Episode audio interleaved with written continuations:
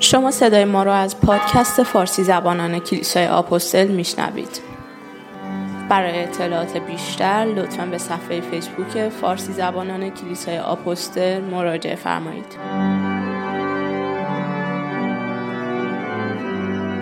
دعا می‌کنیم خداوند اجازه بده کلام تو زنده بشه بر ایمان ما. در نام پدر پسر روح القدس. آمین.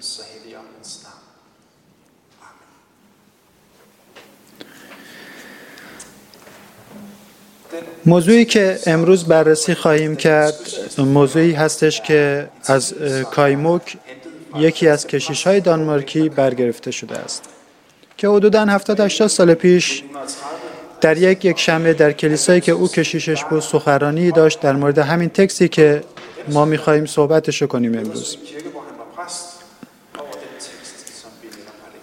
پویت بزرگ او این استش که عیسی مسیح به شاگردانش میگه که شما نمی‌تونید به جایگاهی به مقامی بلند برسید.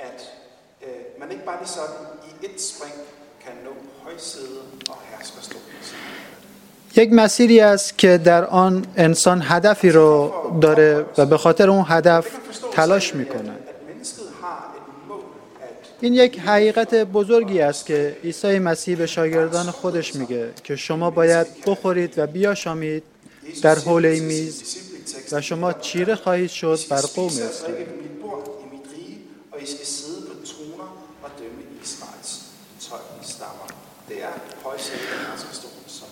او در مورد قدرت صحبت نمی‌کنه. عیسی مسیح منظورش از بیان این مطلب چیه؟ چطور یک انسان می‌تونه در این عظمت حضور داشته باشه چگونه ما می‌تونیم اون جایگاه رو داشته باشیم که عیسی مسیح به ما داده در پادشاهی خود خب این سوال سوالی است که عیسی مسیح در موردش در تکس امروز صحبت می‌کنه و, رب و ربطش اینه که عیسی مسیح نشسته با شاگردان خودش اونها در شام آخر دور هم جمع شدن و آخرین شبی است که اونها با هم هستند.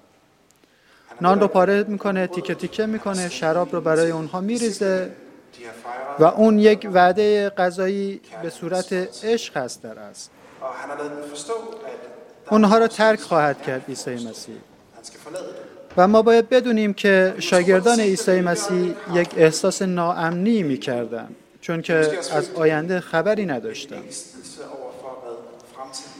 و در لحظه بعد این حس میاد که اینجا یک جلسه رهبری هست و سلسله ای داره تشکیل میشه. نقشا داره تعریف میشه. اگر شاگرد او هستی خب این امکان را داری که در این سلسله مراتب به مقام بالاتری برسی. و باید یک سری کارهایی انجام بدی و می‌خونیم که اونها چگونه بحث می‌کنن با هم و میگن که چه کسی در بین ما از دیگران بزرگتر هستش. اونجا چه کسی این ویژگی رو داره که بخواد در مقام بالا قرار بگیره یعنی وظیفه رهبری رو بر دوش بگیره چه کسی قدرت کلام رو در خودش داره.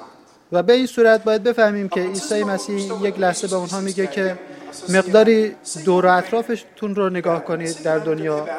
نگاه کنید که چجوری این دنیای بزرگ رفتار می‌کنه. چگونه این کار انجام میشه از طریقی که قدرت وجود داره؟ اونها می‌دونن که یک قدرت می‌تونه خواسته های اونها را اجرا کنه و اون خواسته ها می‌تونه به حقیقت تبدیل بشه. کلام پادشاهی و قدرت پادشاهی این ویژگی رو داره. قدرت می‌تونه اجبار را به وجود بیاره و دیگران را به کار مجبور کنه. اجازه بدید یکم فکر کنیم به این قدرت. خب قدرت در خودش بزرگ و زشت است و می‌تونه مورد سوء استفاده قرار بگیره. همیشه از قدرت خیلی استفاده ها کرد.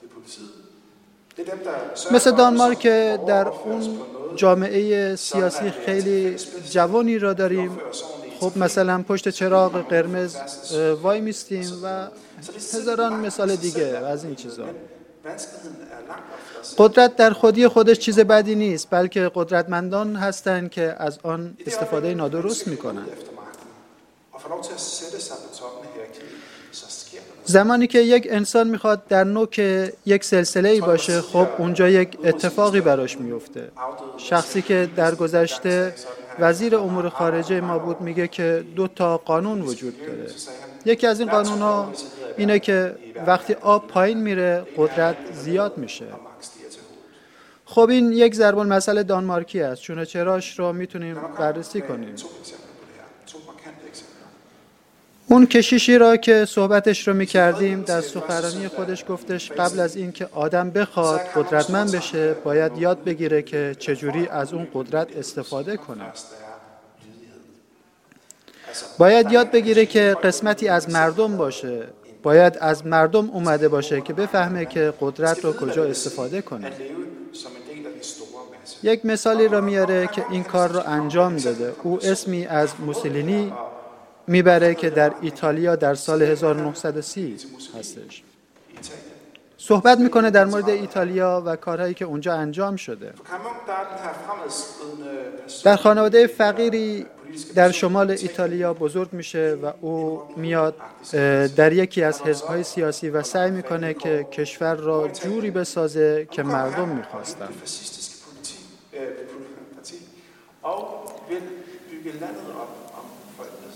وقتی که آدم این را می‌خونه این حس امید را آدم داره که این اتفاقا اتفاق افتادن.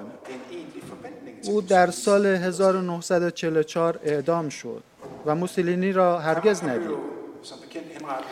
زمانی که موسولینی به قدرت رسید اون چیزی نبود که بخواد ازش لذت ببره و فهمید که اون قدرتی که او داره چیزی نیست که بتونه به شهروندان خدمت بکنه. قدرت می‌تونه آدم رو تغییر بده. قدرت می‌تونه یک آدم صاف و ساده رو به یک آدم دیکتاتور خیلی پلید تبدیل کنه. وقتی کسی سلسله مراتب رو طی می‌کنه و به اون جایگاه بالا می‌رسه در طی این مسیر همش فکر می‌کنه که خب من می‌خوام به جامعه خدمت کنم. ولی وقتی به اون جایگاه می‌رسه می‌بینه که او از این بالا به پایین نگاه کردن چقدر زیبا هستش و چقدر حال میده در حقیقت. و به این صورت. و چقدر تغییرات ایجاد شده در من. یک مقدار مستقیمتر مثال بیارم. یک شنبه قبل نیلز شمانیه را داشتیم که صحبتی در مورد اون کردیم. ما با نیلز خودمون صحبت کردیم و مجبور شدیم چند تا توصیف از این شمانیه بکنیم. یک آدم خیلی بزرگی بوده تا قبل از اینکه بخواد بمیره. آدم معنوی خیلی مهمی بوده کارهای خیلی زیادی کرده و خونه همدلان را برای افراد معلول ساخته. و معنای خیلی زیادی برای مسیحیان داشت و خیلی ها خیلی خوشحال بودند که کتاب های او را میخوندن و همچنین در شرایط مختلف که همراه او بودند ولی اینجا یک گزارشی را پلیس عمومی کرد که 35 ساعت این آقا به 6 تا خانم حمله ور شده و تجاوز کرده به خانم هایی بودن که با او کار می‌کردن خانم هایی بودن که از نظر روحی یک مقدار آسیب دیده بودن و این اخبار اومد و در بی بی سی هم پخش شد و خیلی از کلیسه ها شوکه زده شدن و ما هم گفتیم واو چرا این اتفاق باید بیفته؟ شمانیه که کتاب های خیلی زیادی را نوشته و حتی من کتاب هاشو دارم توی دفترم. من همیشه او را به عنوان یک انسان و الگوی خوبی در نظر داشتم و خیلی کمک هایی که او در کتابهاش نوشته که انجام داده برای افراد معلول. خب این عمومی شدن این گزارش هرگز فراموش نخواهد شد. آدم باید با این سوال عقب بشینه و بگه که چطور می‌تونه این اتفاق بیفته. من متخصص این شرایط نیستم. من سوالهای زیادی دارم که میشه صحبت زیادی کرد در موردش و وضعیت های مختلفی که میشه بررسی کرد در این قضیه. که مثلا او یک منتوری داشت که او هم همچنین شرایطی را داشت که به خانم های زیادی تجاوز کرد. وقتی که آدم این چیزها رو میشنوه و می‌بینه و داستان هایی که قبل ها شنیدیم و حرکت های میتو که آغاز شد نشون میده که فقط این یک چیز جنسی نیست که آدم آدمی نیست که بخواد بگیم که ها او یک آدم شهوانی بوده بلکه این یک تکگرایی هستش خب ما شهمانیه رو دیدیم که ها اصلا خوب نبودش اون آدمی بودش که اون چیزی که نشون می‌داد نبودش خب نتیجه اون کارهای خوبی که انجام داده چی میشه خب سوال خیلی زیادی اینجا هستش من جواب خیلی مطمئنی برای اون سوال ها ندارم قدرت مهم بوده اونجا قدرت چیزی نیستش که در مورد خود آدم باشه. قدرت در مقابل دیگران هست.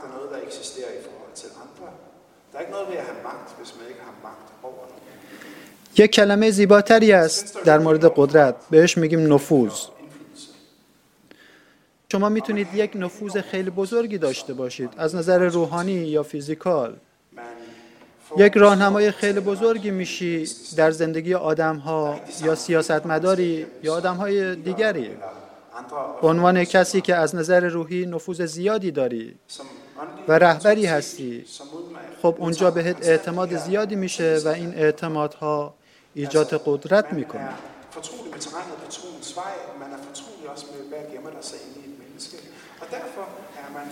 بلکه این یک نگاه از بالا هستش. چیکار می‌تونیم بکنیم در مورد این نگاه؟ در محض ورود آدم ها میگه که ها من یک آدم جدید هستم و کار زیادی نمی‌تونم انجام بدم. خب بعد از مدتی اتفاقی خواهد افتاد. خب احترام زیادی آدم از اطرافیانش دریافت می‌کنه و یک مقدار آدم خودش رو بالاتر می‌بینه. و یک مقدار خودش رو یک فرد خاص می‌بینه و خودش رو متخصص می‌بینه. این چیزهای کوچک این اتفاقهای کوچیک همیشه رخ میده. ما میگیم که قدرت از بین می‌بره و تغییر ایجاد می‌کنه. این قضیه در یک شب اتفاق نمیفته بلکه زمان می‌بره. و به صورت خیلی آهسته رخ میده. کم کم این اتفاقها باعث میشه که من دیدگاه هم رو در مورد قضایی ها عوض بکنم. آدم می‌رسه به این مطلب که انسان در فهم خودش متوجه میشه که یک مرزی رو رد کرده و یک تغییر رو و یک تغییری ایجاد شده در او.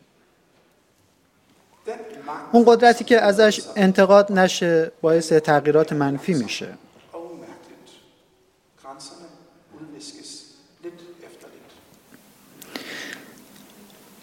یعنی انسان می‌تونه توضیح بده که چرا عیسی مسیح صحبت می‌کنه با شاگردان خودش در مورد وسوسه های شیطانی.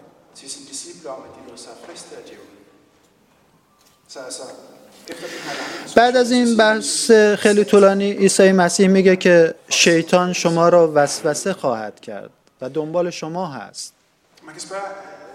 میشه این سوال رو پرسید که اینجا هست که آدم باید یک مقدار مواظب باشه.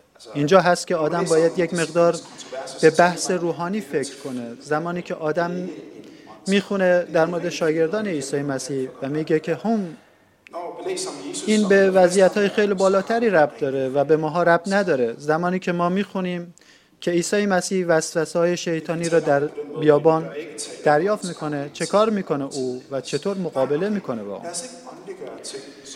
می‌تونیم صحبت بکنیم در موردش بعدا. اوکی بذار این رو بهتون بگم. بذارید به صورت روحانی بحث نکنیم. این چیزها را که بخواد کور بشیم در مقابل آن. ولی باید فراموش نکنیم که نفوذ خودش یک وسوسه شیطانی است. قدرت شیطان در جزئیات هستش. شیطان بهترین کارش و بهترین وسوسش اینه که شما را متقاعد بکنه که او وجود خارجی نداره. چیزهای خیلی کوچیکی که توی زندگیتون اتفاق افتاده شاید از جانب شیطان بوده و شما متوجه آن نشدید و میگید که خب این یک چیزهای خیلی کوچیکی هستش. این چیزهای خیلی کوچیک هستند که وسوسه های بزرگ ایجاد می‌کنن و شما را به دام شیطان میندازه.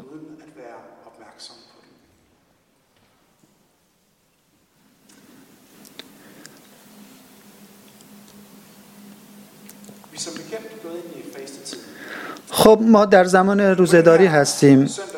در این یک شنبه عیسی مسیح نشون میده که یک راهی را به ما که در مورد قدرت نیستش و اون راه راه عشق هستش. به این صورت هستش که در راه عشق که خیلی سختتر هستش در اون قدم زدن نسبت به راه قدرت.